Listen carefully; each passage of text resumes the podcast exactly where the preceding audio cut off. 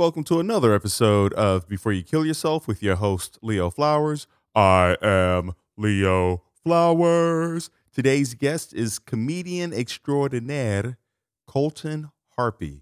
Today, we're going to talk about why it's so important to set boundaries in your relationships, how to train your mind so that you can quiet the mind and reduce anxiety, why there's no such thing as good or bad experiences, everything is just neutral. We also get into what he learned from cognitive behavioral therapy that helped him to reduce his anxiety and how to set boundaries in our relationships. We talk about so much more. We even get into how weed affects his anxiety and why he stopped drinking caffeine. Remember, if there's any information in this episode that you find valuable, effective, applicable, share it with one to two of your friends. Share it with an enemy. Thank you also for rating it five stars and leaving reviews. I also appreciate the messages that I receive from each and every single one of you. You can message me directly at leoflowers2000 at gmail. And if you want one on one coaching, you can go to thrivewithleo.com to work with yours truly. With that said, let's hop into the episode. Now, are, are you like me and uh, there's a part of me that's slightly addicted to chaos? Because you talked about the you know the chaos of just people popping in and you know the, the randomness of, of it all. Are, do you find that? Uh, that a part of you? Uh yeah. Um i'm a huge fan of uh eric andre and tom green and um sacha baron cohen when he had the ali g show and dude that's my humor like i I just love that. I back in the day when uh, before even Jackass, I used to watch CKY, um, and it was just pure chaos. It's like for me, if I could do a, a show like Tim and Eric, Eric Andre's show, where it's just random chaos.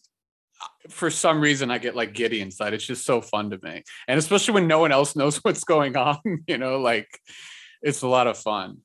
Did, did you grow up in a chaotic household? Were, you moving around a lot? A lot of siblings? Um, it randomly became chaos. Uh, my parents split when I was like nine or 10. Um, I don't know if that directly has anything to do with it, but I do know um, it was around that time that, yeah, I guess like in my in my teenage years, I kind of got into like my uh, style of what I found was funny, my humor, and and a big part of it growing up was like CKY and Jackass and stuff like that. Yeah, I I thoroughly enjoy those shows. It's so funny. I was scrolling through Netflix and I saw Jackass 3.5, and I was like, oh yeah, I need to see the new one. I mean, the trailer was was already too much. I was like, I, I think you showed all the best bits uh, in a trailer for the new Jackass. Did uh did, you know, with your parents splitting up, did you find that like humor was a way of dealing with that, or were you already kind of the the fun, goofy, cracking jokes and and random kind of kid? Yeah, dude, I was always I was always like that kid just wanting to have fun. I actually it's so funny because I wanted to be like my older brothers. My older brothers and they were always like the ones that made the family laugh, the friends laugh. So I wanted to be cool like them. I wanted to be uh, part of that group in like the neighborhood growing up and stuff. And the way to do that was to like be funny. Um, but as far as dealing with it, again, I don't. I mean, maybe in the time I I I um did that, but I, I wasn't even aware of that. It's not till when you're older you're like, oh, I was doing that because I was messed up, you know, and we can go on about that forever. I got a whole list of issues wrong with me. So yeah, because I see that you're you're you're pretty yoked, and you know I was scrolling through your Instagram feed, and and clearly you make working out and taking care of yourself and eating right um, a priority. What was that fed by your older siblings? Were they into it also, or were they nerds and you found that this was a path for you to stand out? So growing up, my sister. So I have three siblings. I have my. They're all older than me. My sister and then my two brothers. And um, my sister was actually the one into working out. Ever since she was young, she was into working out. And um, when I was like fourteen ish, yeah, she uh, really motivated me to go to the gym. But also at that time, I was big into pro wrestling and I wanted to be a WWF at the time, now WWE uh, wrestler. Or I think they're called like superstars now. I don't even know what they're at this point. um, but man, it, like that motivated me. I literally I wanted to be like I went from wanting to play basketball and be Michael Jordan to wanting to be like The Rock and, and Stone Cold, and like that was my goal. And so I, I got into working out and um yeah man I, it's just it's been something part of my life and you know we can go into more detail about it as as we go on but definitely it's something that uh, not only do I do for the physical uh, benefits, but the mental aspect of it is just so huge, just just huge part of my life.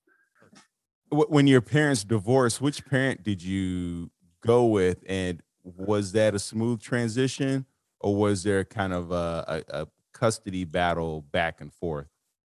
Um, I went with my mom, but yeah, there was like kind of the it, it, got like pretty nasty with custody and stuff like that. And it was weird at that time too because um I was seeing a side of my family. You know, I feel like growing up, everyone's got their issues, but everyone tries to like hide stuff from their kids, you know, growing up. And it was literally like a switch. Um that just kind of flipped, man. And it was weird because I was seeing a side of both my mom and my dad um, that I had never seen before, especially uh, when they started like talking about each other. I felt like I grew up like five years. You know, like I said, it happened when I was like nine or 10. I felt like I jumped to like 15. And it was weird because I felt like, um, you know, like I said, your your parents are talking to you one day and they're like, oh, you know, school and this and that. And then they're talking to you about um uh like real stuff not that school's not real stuff but you know like real stuff as far as like oh you know me and your dad aren't doing well and stuff like that and you're like well, where's this coming from? You know so it's a very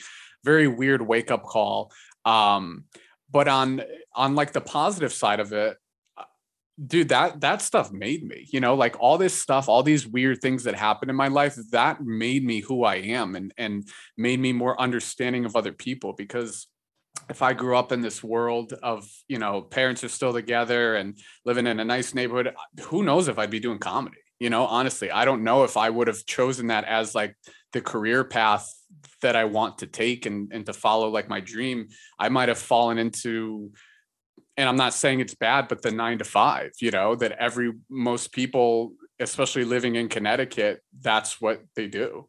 So I, I see you have um a, a, Mortal Kombat video game.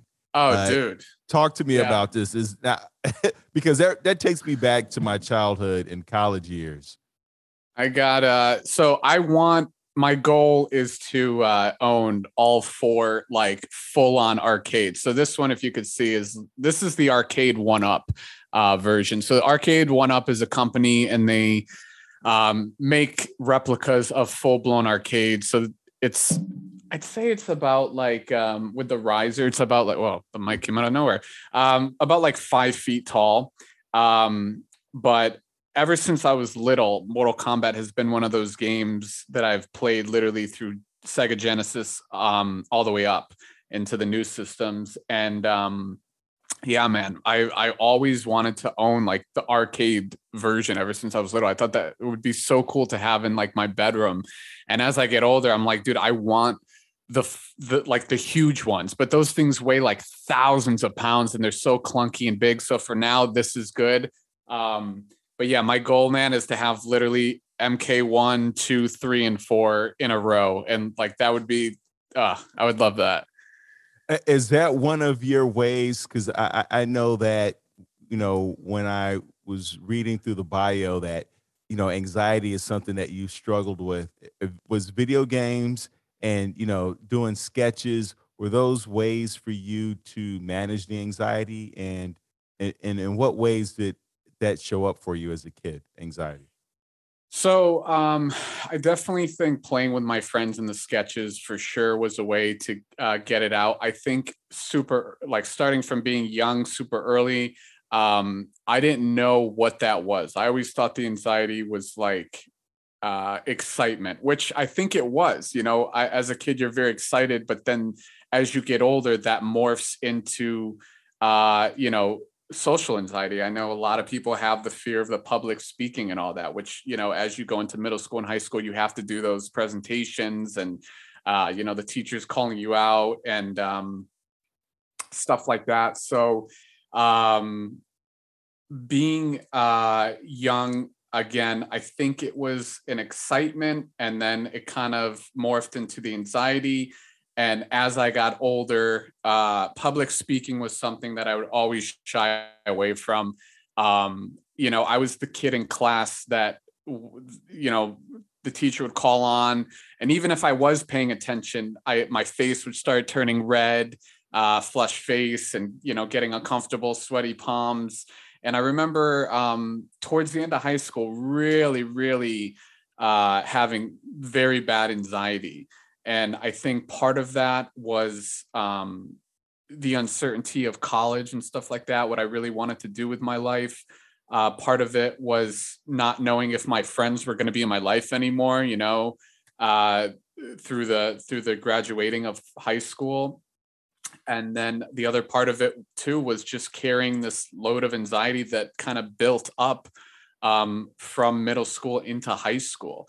And a big part of it um, which uh, you know many people enjoy in high school um, smoking weed and drinking and stuff like that. But it was weird for me dude because when i went from middle school to high school um, at first i didn't want to take part in any of that stuff you know i want i was the kid that wanted to have the uh, video game parties and all that type of stuff. And then when everyone's going to these parties where everyone's just smoking weed and drinking, I'm like, what the hell is this? And so it was a big change for me. And I think that um, looking back now added to the anxiety as well because you want to be with your friends, you want to be part of the group that you were with. And then when it's shifting to something else, which you don't really want to take part in, you're like, what, what is this? What's this all about? Um, and then again specifically going to the whole thing about like weed i learned in high school at a very young age that i don't enjoy uh, weed at all um, for some reason it triggers like terrible panic attacks within me and so in high school was one of my first ever like real full-blown panic attacks and it dude it was the weirdest thing because um, i had never experienced that before and so i didn't know what it was i didn't know who to go to i didn't know like where what to even make of it i just knew that um, smoking triggered that. And um, now as an adult, you know, I shy away from it, it, which is weird again, because living in a state like California, um, you know, with dispensaries and all that type of stuff, it's just kind of like the normal thing now. Uh, but for me, I can't do that. I, I, I just, I can't at all. I just, the anxiety is so bad when I smoke. Same for me. I remember I went hiking with some friends and uh, I, I, smoked a little bit and and I, I was going bananas and I was like, how is this pleasurable to anyone? Now, granted, I probably did a lot more than I should have on my first time, but um, I was just like, no, this. And then, you know, the um, the hangover the next day, like I just felt groggy and uh, unclear, and and I felt heavy and I was like, "Oh, this is this is horrendous right now. I, I don't enjoy any of this."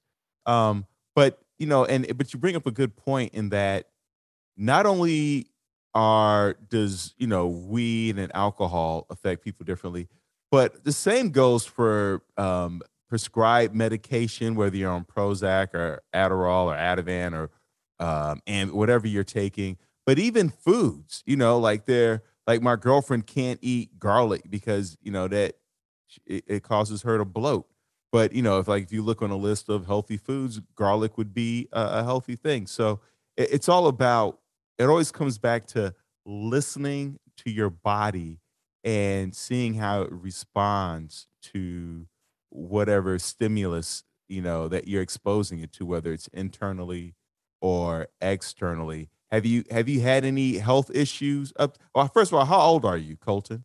Uh, 33. I had to think about that. Yeah, you did. See that that's how that's how little weed you should smoke. That's why you should not. The, the fact like, that you had to think about. Who's is he fooling? This guy's high right now.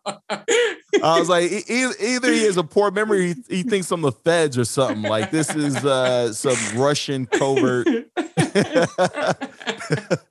the um, and so you know, at, at 33, I- I'm sure you're discovering uh things that you know may be healthy for other people, but may not be healthy for you. Have you discovered that in terms of food and nutrition or exercise or sleep or anything? Yeah, a hundred percent, man. Um, I uh growing up through my twenties, um, I still had um anxiety, which to this day, you know, I'll just say it up front, I still have anxiety, but it's something that I've learned to totally manage and deal with through uh, exercise and diet and meditating and all sorts of different stuff that I've gotten into.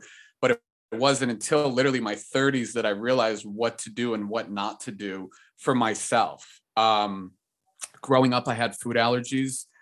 And uh, I think that played a role looking back. I know I keep going back and forth, but as a kid, um, I think that played a big role in my anxiety because I'm deathly allergic to nuts.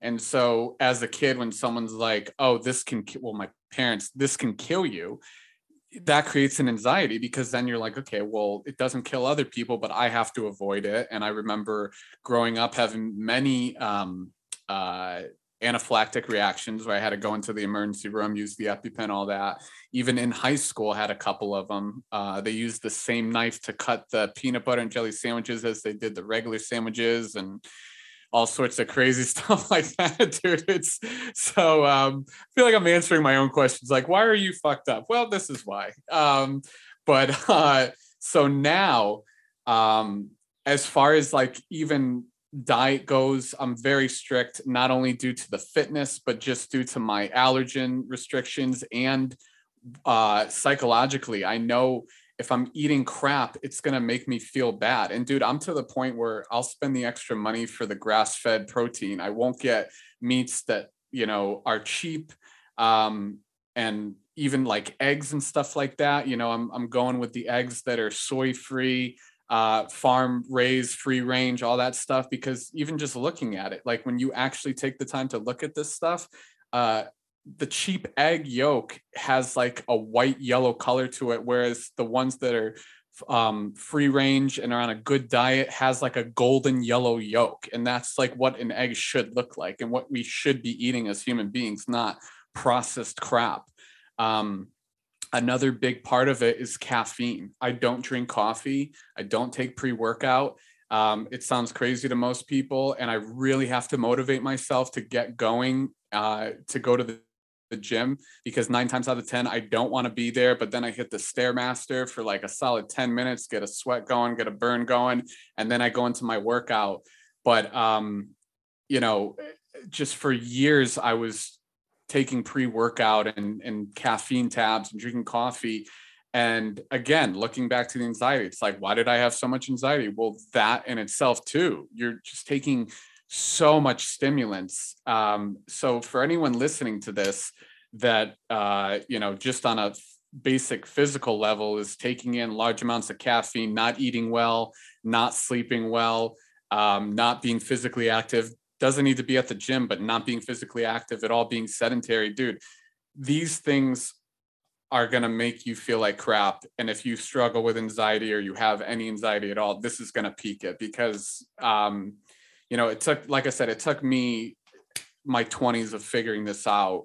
But uh, now I feel like I have it down where I know what to do and why I don't feel well. It's either a lack of sleep, it's eating like crap, it's not getting a workout in, uh, even not drinking enough water, or, you know, um, having some sort of stimulant. I mean, there are days randomly but where I I'm just dragging ass and I'm like, dude, I need like a green tea or a black tea or a drink a small amount of coffee. But my body's so sensitive now because I don't have that stuff that when I do have it, I feel it right away. Um, and I guess that's good. So I'm not spending a lot of money on on stuff, but at the same time, uh, it also is is good because it shows like how clean my stuff is. Like, dude, I don't I don't I I can't afford to uh, Like if I, for example, if I drank a coffee, didn't work out, and then went to go perform, dude, my set would be all over the place. I'd be so anxious being on stage. It'd be all over the place.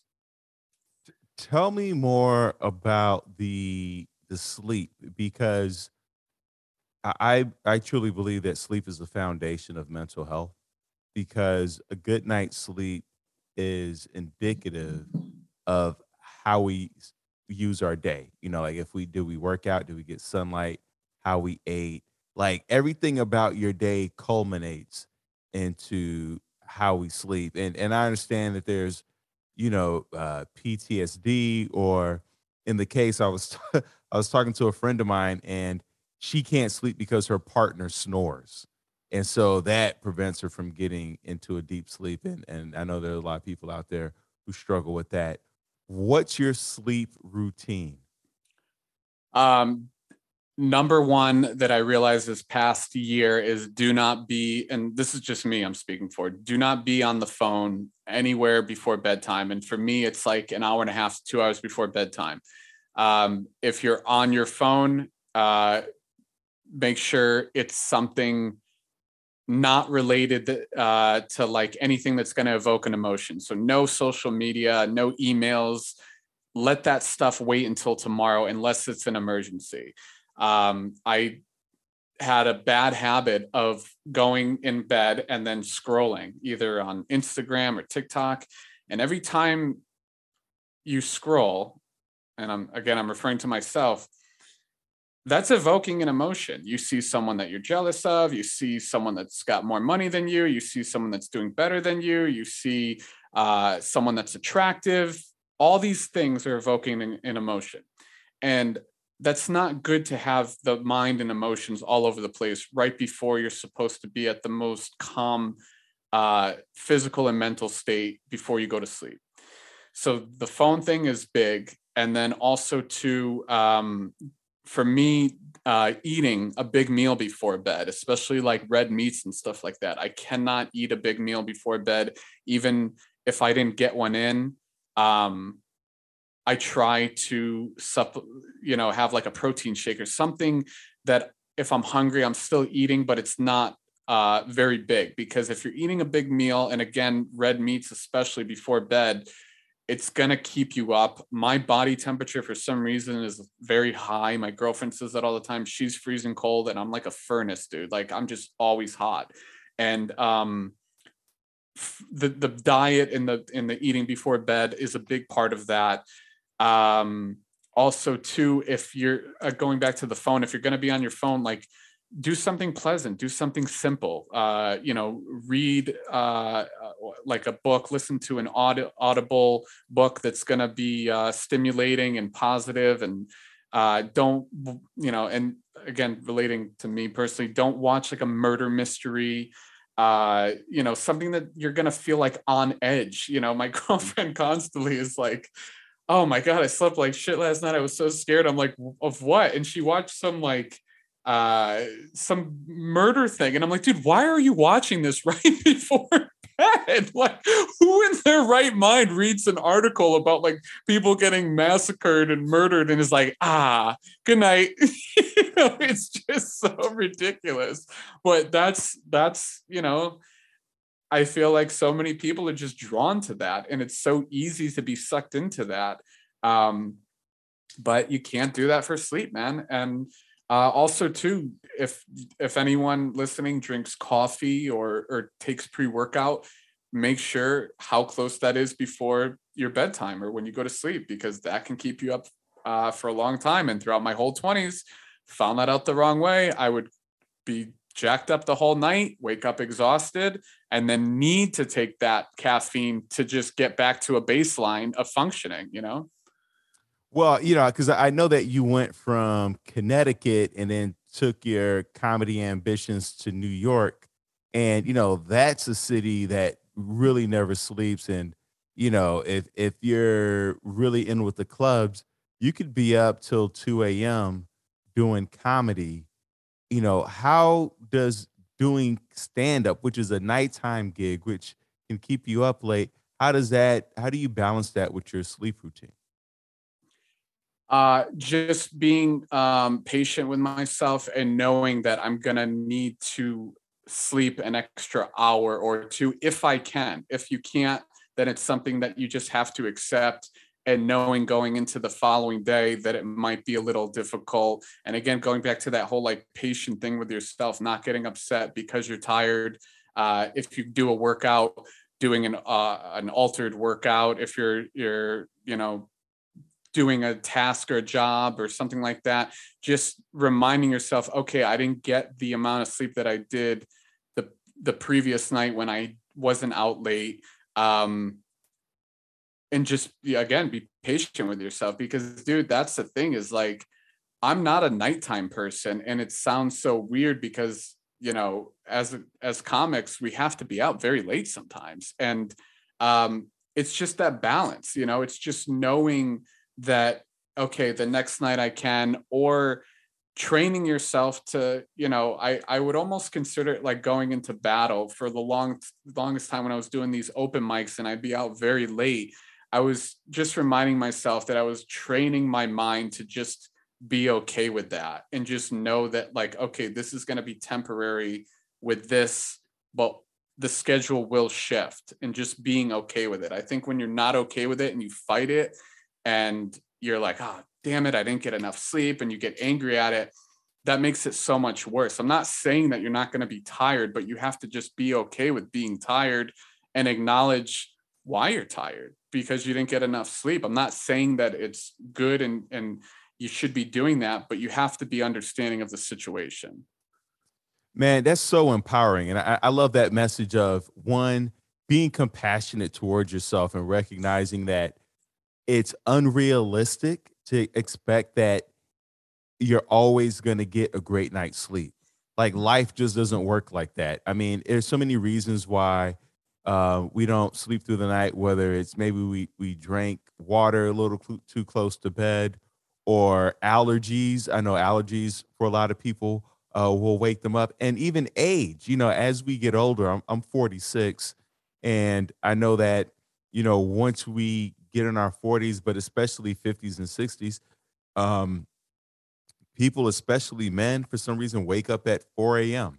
They just naturally wake up at 4 a.m. and it's some uh, hormonal, uh, genetic thing that happens. So, age, you know, stress, all these different things can kids. if you have, yeah. if you have kids, but and even travel. You know, if you've been traveling, jet lag. You know that I'm so glad that they stopped that daylight savings time. Um, Is that done totally? I think it's done. Okay. Don't quote me on that. I, I, I, I, I'd, I'd be confident if we weren't recording, but because we're recording, I'm not too confident. So Google it, people, and find out what the status is. Don't quote your boy Leo Flowers. Um, but yeah, to, and and like you said, to have that patience to recognize, you know what, I only got a few hours sleep last night. So um, I my I'm not going to see the gains or that I expected to see today. Because you know the thing is, we have this expectation, Colton, of every day we should get better. You know, if I did, if I was benching for you know 200 pounds today, I should be benching you know 210 pounds tomorrow. Or if I weigh you know uh, 200 pounds today, then I, depending on what your goals are, I should weigh more or less tomorrow and and sometimes we're going to stagnate and sometimes we're going to go in the opposite direction and, and that's just um, you know like you talked about the law of averages you know nothing progresses uh, on a straight line in the direction that you want it to. It's going to be a few ups and downs. Yeah. Yeah man i mean there's you know i listen to so many people constantly uh you know i'm always listening uh, most people listen to music at the gym, but I'm honestly either listening to like a motivational speech or like something other. Uh, even sometimes, as far as listening to like meditation music, I know some people would say that's crazy, but just to like drown out the noise. And I'm big into you know David Goggins and you know just embracing stuff that sucks and you really do have to train your mind he's big on training your mind and you know I, when I said going into battle, that's one of his terms, you know, like, you know, in your mind going into battle and um, preparing yourself for life because life can and is a beautiful thing but at the same time it could be hell and it could be a terrible thing. And it's all how you view things because i'm big into like uh, spiritual stuff and and within spirituality a lot of different practices they say um, everything is neutral until you assign it meaning. And most things are when you view it that way because you are the person judging it. You're the person determining how you feel about it. It's your world and your reality. So when everything's neutral just take a person for example. I i could like a person you could hate a person but that person's neutral. We just have different feelings about that person. And and um you know going back to these people man i'm i'm you know i'm always trying to myself better myself um, but be patient and honest with myself. And these people like David Goggins, I listen to Joe Rogan all the time. He has so many great clips that people chop up from his podcast.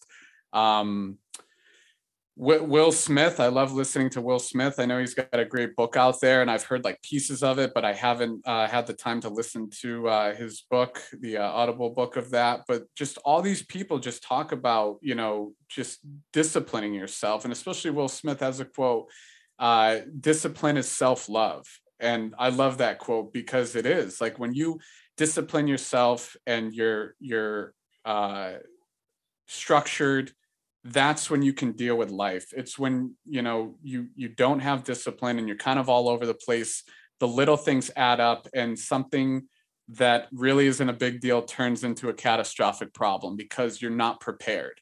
But on the flip side of it there's a fine line with it because again there has to be that patience and love for yourself. And so with the discipline and the hard work you also have to on a fine line be caring for yourself loving to yourself understanding of yourself.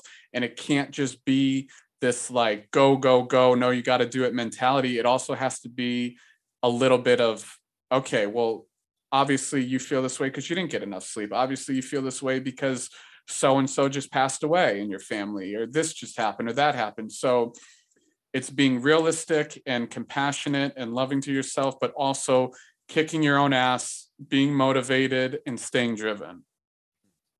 How have you handled, speaking of staying driven, because, uh, uh, uh, you know, a, a big thing for a lot of my listeners who are perfectionists, they want to get everything right.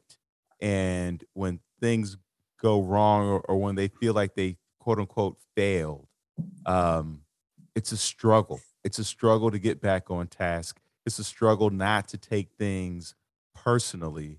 How what, what can you describe for us like what your biggest loss was outside of the divorce and not to call that your loss, but what you felt like your biggest loss was and, and how did you recover or reframe that? I'd say my biggest losses were failed relationships um, with with girls that I've dated because you know in these relationships, uh, they were terrible. Um, it made me not want to do what I wanted to do. Um, I wasn't myself. Um, you know, I mean, there was my uh, a past relationship where like I wasn't performing, I wasn't going to the gym as much as I wanted to, I wasn't eating because I was always stressed out. Um, and so after the relationship ends and it's gone and done you feel like a failure because it's like well what was all that for? I just you know the first thing people say is i just wasted. That that term always comes up. I just wasted six months. I just wasted three years of my life. Some people are married and have kids and they're like i just in their mind i just wasted half my life and this person doesn't want to be with me or i don't want to be with them now that term failure comes up but it, none of this is a failure because it's an experience and you have to know what you don't want to know what you do want. That's the that's the key part to all this stuff. If you just constantly get what you want get what you want get what you want and you're always quote unquote succeeding and winning going back to that part about messing up and failure and stuff being catastrophic with problems you're not going to know how to deal with anything. So it's these failures and these mess ups and these failed, you know, relationships or whatever it is that teach you because through knowing what you don't want, you figure out what you do want. And then you make better decisions, you better yourself, and you see, especially, and I could speak from relationships in this aspect, you see red flags. Okay, if this is coming on quick, stay away from it. If there's a job that you hated and it ended and you got fired, there's other opportunities out there, you know, through everything that just ends the other door opens and you have to see that. But in that moment, you can't see it because I get it. You're going through pain and you're going through heartache and you're going through anger and rage.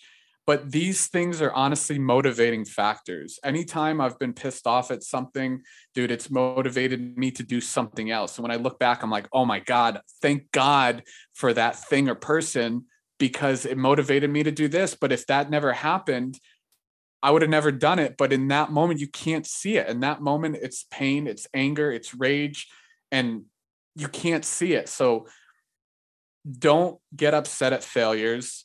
Know that it will get better. And, you know, again, there's, I keep saying in that moment because, dude, that moment, so many people can't see that. So many people are like, this is it. But you have to know that it's not it. So, so what do you do in that moment? Because, like you said, when we get some space and we kind of get, you know, this time between stimulus and response, and we're able to zoom out a little bit, then we can kind of be a bit more objective. But in the moment of rage, you know, I was just watching uh, a TV show and there was an incident of road rage, and a person just in the moment snapped on this other person. Uh, or, or do you have uh, tricks or techniques or or tools to kind of uh, slow down your thinking and your breathing and grounding yourself in that moment? So, going to the example of like the road rage, I think when you're in a specific thing like that, if you're the person who's, you know, feeling the rage, um, I, I, mean, let's just be realistic. So many of us, you know, experience situations with road rage and stuff like that. And if it plays out, it plays out. You can't stop yourself if you're just seeing red in that moment. But after you act on whatever you do, uh, you can reflect on it and go from there. In my personal experience, if I've experienced something that's not as, you know, extreme as being in the moment of road rage, um, and someone calls me or I get a text that sets me over the edge, I've learned to literally meditate. Um, it's not something that you can, in that second, feel like you want to do, but it, honestly, in my opinion, it's the best thing to quiet the mind and come into this state of relaxation that not only will take you out of that situation, but will let you have a better thought process, will let you deal with this thing better because I think everyone can agree it's not good to deal with anything angry. Nothing good comes from, you know, dealing with a situation in anger. And some people might say, well, you're contradicting yourself. You just said anger is a good thing. I think anger is a good thing as a motivator because it motivated you to have these new thoughts of, oh, I don't want to do this. But it's not good to act out of anger. It's not good to act out of rage. It's better to act when you're calm and centered. And um, I know I'm jumping all over the place, but to relate this to myself, I started taking boxing uh, about a year and a half ago now. And, you know, most people, when they think of boxing or MMA, they think of, oh, I, I got to beat the crap out of this person. I got to get angry. But, dude, it's totally the opposite. It's about calming your mind, it's about focusing, and it's about the technique of studying what your target's going to do, what this is going to happen. And that in itself with the boxing has helped me so much with with comedy with dealing with situations of stress because when you calm that mind and come into that calm state that's when you can make the best decisions. And i feel like the the the best thing for the situation. Man i love boxing. And you're absolutely right. I, I remember i was in a in a past relationship and there'd be times where we get into an argument and i would go to the boxing gym and I would come back so relaxed, so ready to listen and be present. And it, it's it just because it requires you to be so. I mean, you got somebody, you know, punching back at you.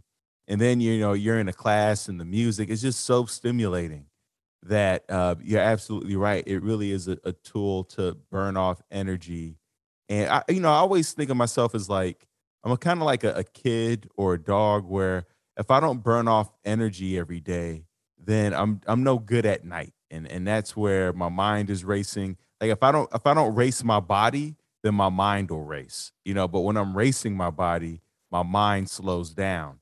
So it's like I have to pick one or the other because uh, something's gonna race, and and I definitely don't want it to be my mind because then there are times where I feel like I can't get it back. Yeah, man, um, totally, and it's it's crazy because it's one of those things where there's a quote somewhere. It's it's almost I forget what it is. Where like when you speed up, you almost slow down, and so or wait, Okay, just disregard that because that sounded that sounded stupid.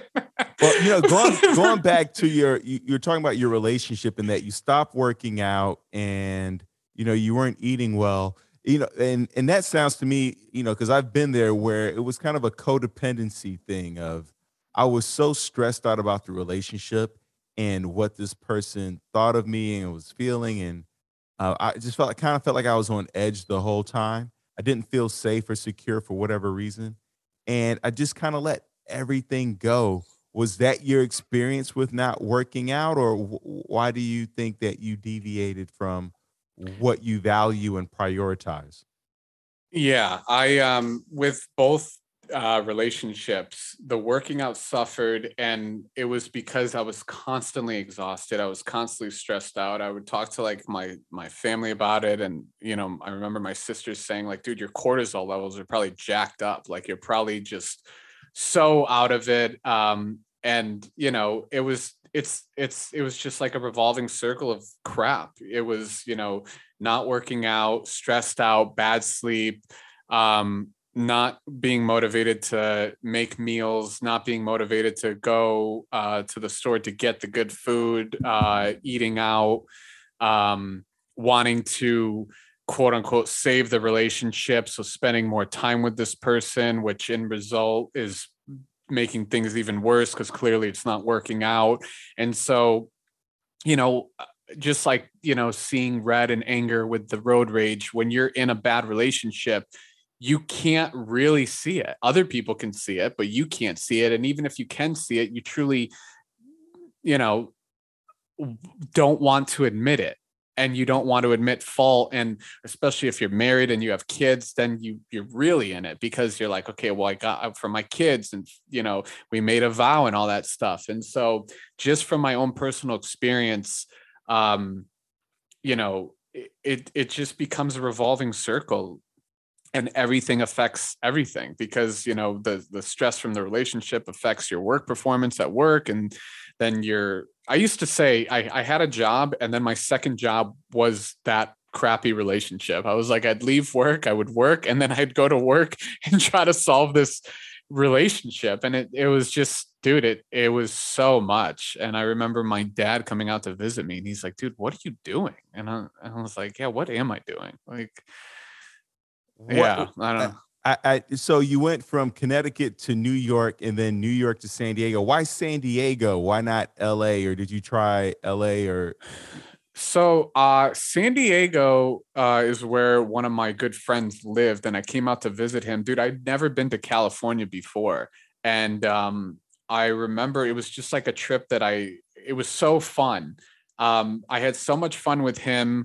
Uh, I got a guest spot at the La Jolla Comedy Store on one of the shows there. And it was just like everything that I wanted to do lined up perfectly. And um, it just, it was such an amazing time that my experience I felt in Connecticut was like done and it wasn't really going anywhere on the East Coast. And I was like, okay, now it's time to to make things happen. Now it's time to like put it into gear. And I wanted to always be close to LA because I knew like LA was where, you know, I could I, was just over the East Coast, you know, I was just over the cold weather and that stuff. And I just felt like it was time to move on. And so it just everything kind of played out perfectly. And I'm like, okay, dude, San Diego's where it's at. And then it literally lined up. I had um, a job offer when I came back out at a company.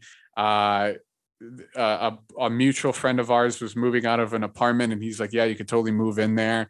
Um, I was able to land a car through uh, the girl that I was dating at the time. Her dad did stuff with cars, and so I was able to get a car through her. So everything was able to line up. And then I was like, okay, why not? Why why would I stay? You know, what this is like perfect synchronicity. Is there any part of your uh, mental health journey that you haven't shared? We talked about playing video games, exercise, meditation, nutrition, sleep hygiene um, you know, we even talked about, um, you know, listening to books and and and and and you know, making sure that what we're feeding our minds isn't going to increase our anxiety. Getting off of caffeine, being aware of food allergies. Um, have you has therapy played uh, a part in your how you've learned how to manage your anxiety?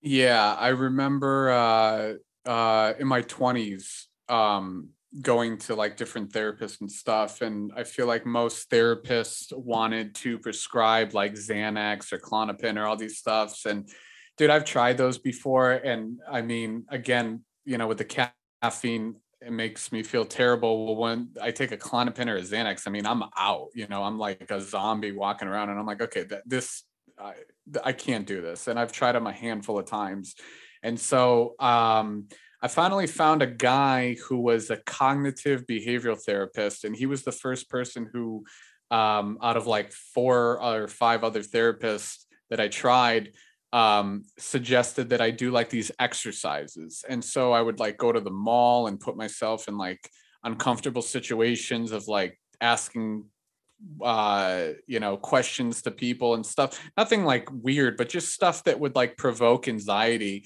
And Give it was me an honestly, example please Okay, so he would say go into like a Victoria's Secret and and say that you're shopping for your girlfriend, even though I didn't have a girlfriend at the time. He's like, say you're shopping for your girlfriend and just be very interested in like what they're selling as merchandise. And you know, most guys don't want to go into a Victoria's Secret or feel uncomfortable or something like that. And so I'd go in there and he would say, you know, go in, feel the anxiety, and hold it like the conversation until you feel it peak, and then it start to slowly go down. And then I'm like, oh, okay. And then that's when I started stand up around that same time. I would take those same techniques and put them on stage because I'd be very anxious in the beginning and I would kind of talk about topics until I felt that peak and until it started to go down. So, um, yeah, I mean, uh, shit, I wish I knew that dude's name to give him a shout out. Uh, dude, he he helped a lot. Um, so I, I, I love that uh, of staying in a pocket because I think a lot of times we abort mission as it's peaking because we think that there's no way we're coming down. Like we're we're not going to make it out of this alive, and uh, we don't realize that you know we're almost to the the peak and then there's going to be a drop and then peace and tranquility. But we abort before we get there and but if we sit through it that's where the growth is. Yeah a hundred percent and i um definitely through stand up i i have felt that. I mean you know there's so many sets and i'm sure you've experienced sets where they're just going terrible and then out of nowhere you win them back and you're like, holy crap, but it's sticking that out and those awkward feelings and that anxiety and that uncomfortableness. Um, you know, and that goes to to uh, you know, just following your passions and your dreams. I mean, so many people don't do things because it's uncomfortable, because they're scared to take that risk. And it's like, dude, if you just did that one thing, your life could be totally different. Um, you know, for example, my my current relationship, I I adore my girlfriend. I love her so much. I had a crush on her at the gym and it sounds so silly, but I was so afraid to like go up to her because I don't like to bother people at the gym. I don't want to interrupt someone's workout. And then finally I had hit my point where I'm like, dude, you know what? I'm sick and tired of not doing shit I want to do. What is the worst that happens? And so I just went up to her and I talked to her and I got her number. And literally ever since then, I just asked her out and we've been dating. And it's one of those things that, like, going back to the peak anxiety, there's the anxiety, there's the fear. It's going to peak, it's going to go up, it's going to peak, but let it peak and come back down. And the only way you can do that is by putting yourself in uncomfortable situations and consistently doing that with that discipline and and you know kicking your own ass as I talked about before to force yourself to do these uncomfortable things. You know, earlier you talked about being in a relationship and you know you stopped working out and you know the the, the nutrition got offline and, and even the sleep. And how have you learned to set boundaries in your current relationship? Because I find that that is one of the hardest things for people to do is to say, you know what, that doesn't work for me, or to say, or to kind of stand up or advocate for themselves. How have you have you struggled with that at all? And and if you have, how have you uh, expressed that and worked through that? So um, you know, in the beginning of the relationship, uh, I think most people struggle to, you know, set boundaries and stuff because you don't want to be mean or rude to the person. But the thing is, is you're not being mean or rude. You're you're letting this person know who you are as a person. And if someone truly loves you and respects you, they're going to go along with what you your needs are um, and also on a compatibility level you're going to see real quick if this person's compatible with you or not i mean if you say hey i don't want to come over tonight and they're like why not and you're like because i'm tired and they're like okay cool which is my girlfriend my current girlfriend that's a good stable relationship. But if you say to your boyfriend or girlfriend or whoever hey i don't want to come over tonight and they're like why? And you're like because i'm tired and they're like you're cheating on me aren't you? You're you, i don't you know something crazy which i've experienced before. You're like uh no i'm not. I'm just tired. And so relating back to your question i feel like you know um 3 months into my my relationship with my girlfriend those chats and talks came up naturally as they would um, when your schedule shifts or you know you're not feeling something or you're just out of it. And um, we kind of got that out early. And you know i'm not gonna lie it was awkward at first. But again it's one of those things where like dude life is gonna throw you very awkward situations you have to approach them and go through them. And if you don't you avoid stuff and there's nothing worse than having a relationship where you just avoid conflict and everything gets swept under the carpet because that's when shit just gets really bad and you don't want to address things. And you should feel comfortable addressing your partner um, with pretty much everything. And that's how i feel with my current girlfriend. I mean i love her and we're very comfortable sharing you know uh, things with each other. And if we do or don't want to do things and again that goes to compatibility respect and um, the person should if you say something you shouldn't fear it. if they truly love you and respect you you shouldn't fear what their response is. And if it's like on a friend level then that's not a good friend. If you can't be honest with your friend that's that's not a good friend. Can can you give us an example of how you've conf- something you've had to confront in the relationship? And, and the reason why i'm asking is it's one thing to say hey you know don't avoid the hard conversations in relationships. And but it's another thing because I, I understand that there are a lot of listeners, and myself included, who there are times where I'm afraid that I might be too aggressive in a confrontation. So then I don't confront at all. And so to hear what exactly your your script is, or what an example uh, would be from you of how you have, in a very healthy way, confronted some kind of conflict in your relationship to set a boundary? So uh, for me, um, I like my alone time, and that's something in my past relationships that I think has always been an issue. Going back to people um, and the girls that I've dated that have been immature, that you know their mind goes to like cheating or not wanting to spend time with them or not loving them or something like that. So with my current relationship, um, you know, I wanted to kind of establish that right away. Uh, and I think the conversation was like one night, um, I didn't want to go over there. And, you know, I was just like, listen, I don't want you to take this personally and it's got nothing to do with you, but I just want you to know like moving forward. There might be times where I don't want to hang out and I just want to like chill out and watch movies and we could even like watch movies which we do sometimes like i'll stay at my apartment she stays at hers and we'll watch netflix but just like consider it like a virtual date you know like i'm tired and she's tired and she just wants to be alone. And uh sometimes too dude like uh we're both into uh mario kart. We'll facetime and we'll play mario kart through facetime. And so like we're both playing online but we're not with each other. And so like there's other ways to do stuff. And it doesn't mean that there's something wrong with the relationship. People just need their personal space. And there's nothing worse than like someone being dependent on someone else in a relationship for either their happiness or like their comfort level. You as a person person there we go i'm losing i can't even talk. You as a person should be comfortable and and whole as yourself and then you come into a relationship and that person complements you. They don't complete you. I think the worst thing in the world is this thought of like oh you complete me. And to me that's gross um i'm going off on a tangent here but to answer that question about like you know how to set boundaries and stuff I think you know with my situation it was just one night i didn't want to hang out and i just explained you know i want to just chill and i got work i got to do on my computer.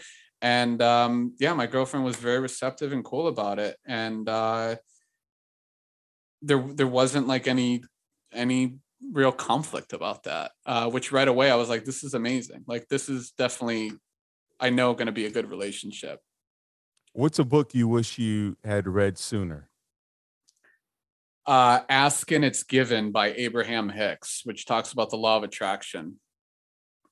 Um, and also to uh, David Goggins' book. Um, shit, I should know the name of it. I listened. You can't hurt me. Yeah, you can't hurt me. Also, that. Yep. Those, yeah, those are two very powerful books right there. And then, is there anything else you want to share with the listeners before we get out of here about um, your mental health journey? About anything that really helped you to reframe or reduce your anxiety? Be patient with yourself. Uh, figure out what works. Try different things as far as exercise go. It could be just stretching. It could be yoga. It could be going on a walk. Um, you know, go outside if you're in an area that doesn't get sunlight. Try to you know get as much sunlight as you can.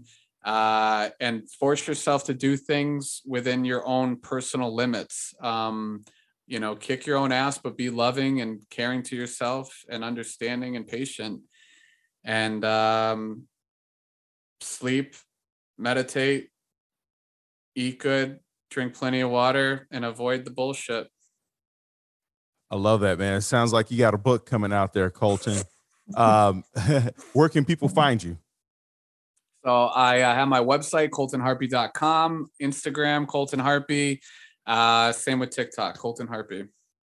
Love it. And last thing, I ask this of all my guests because always imagine there's one person listening in who may be on the precipice of wanting to end their life. Before you kill yourself, what would you say to them, Colton Harpy? There's always tomorrow.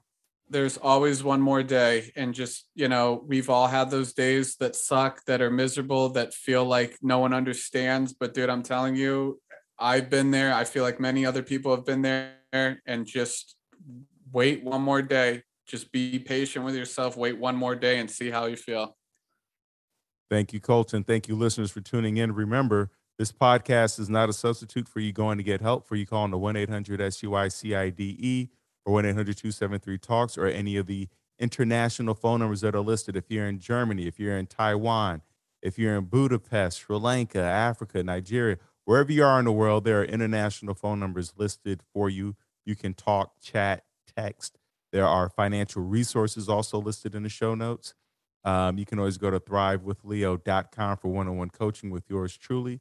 Let's get to tomorrow together. Thank you so much, Colton. Thank you, man. Thank you for having me.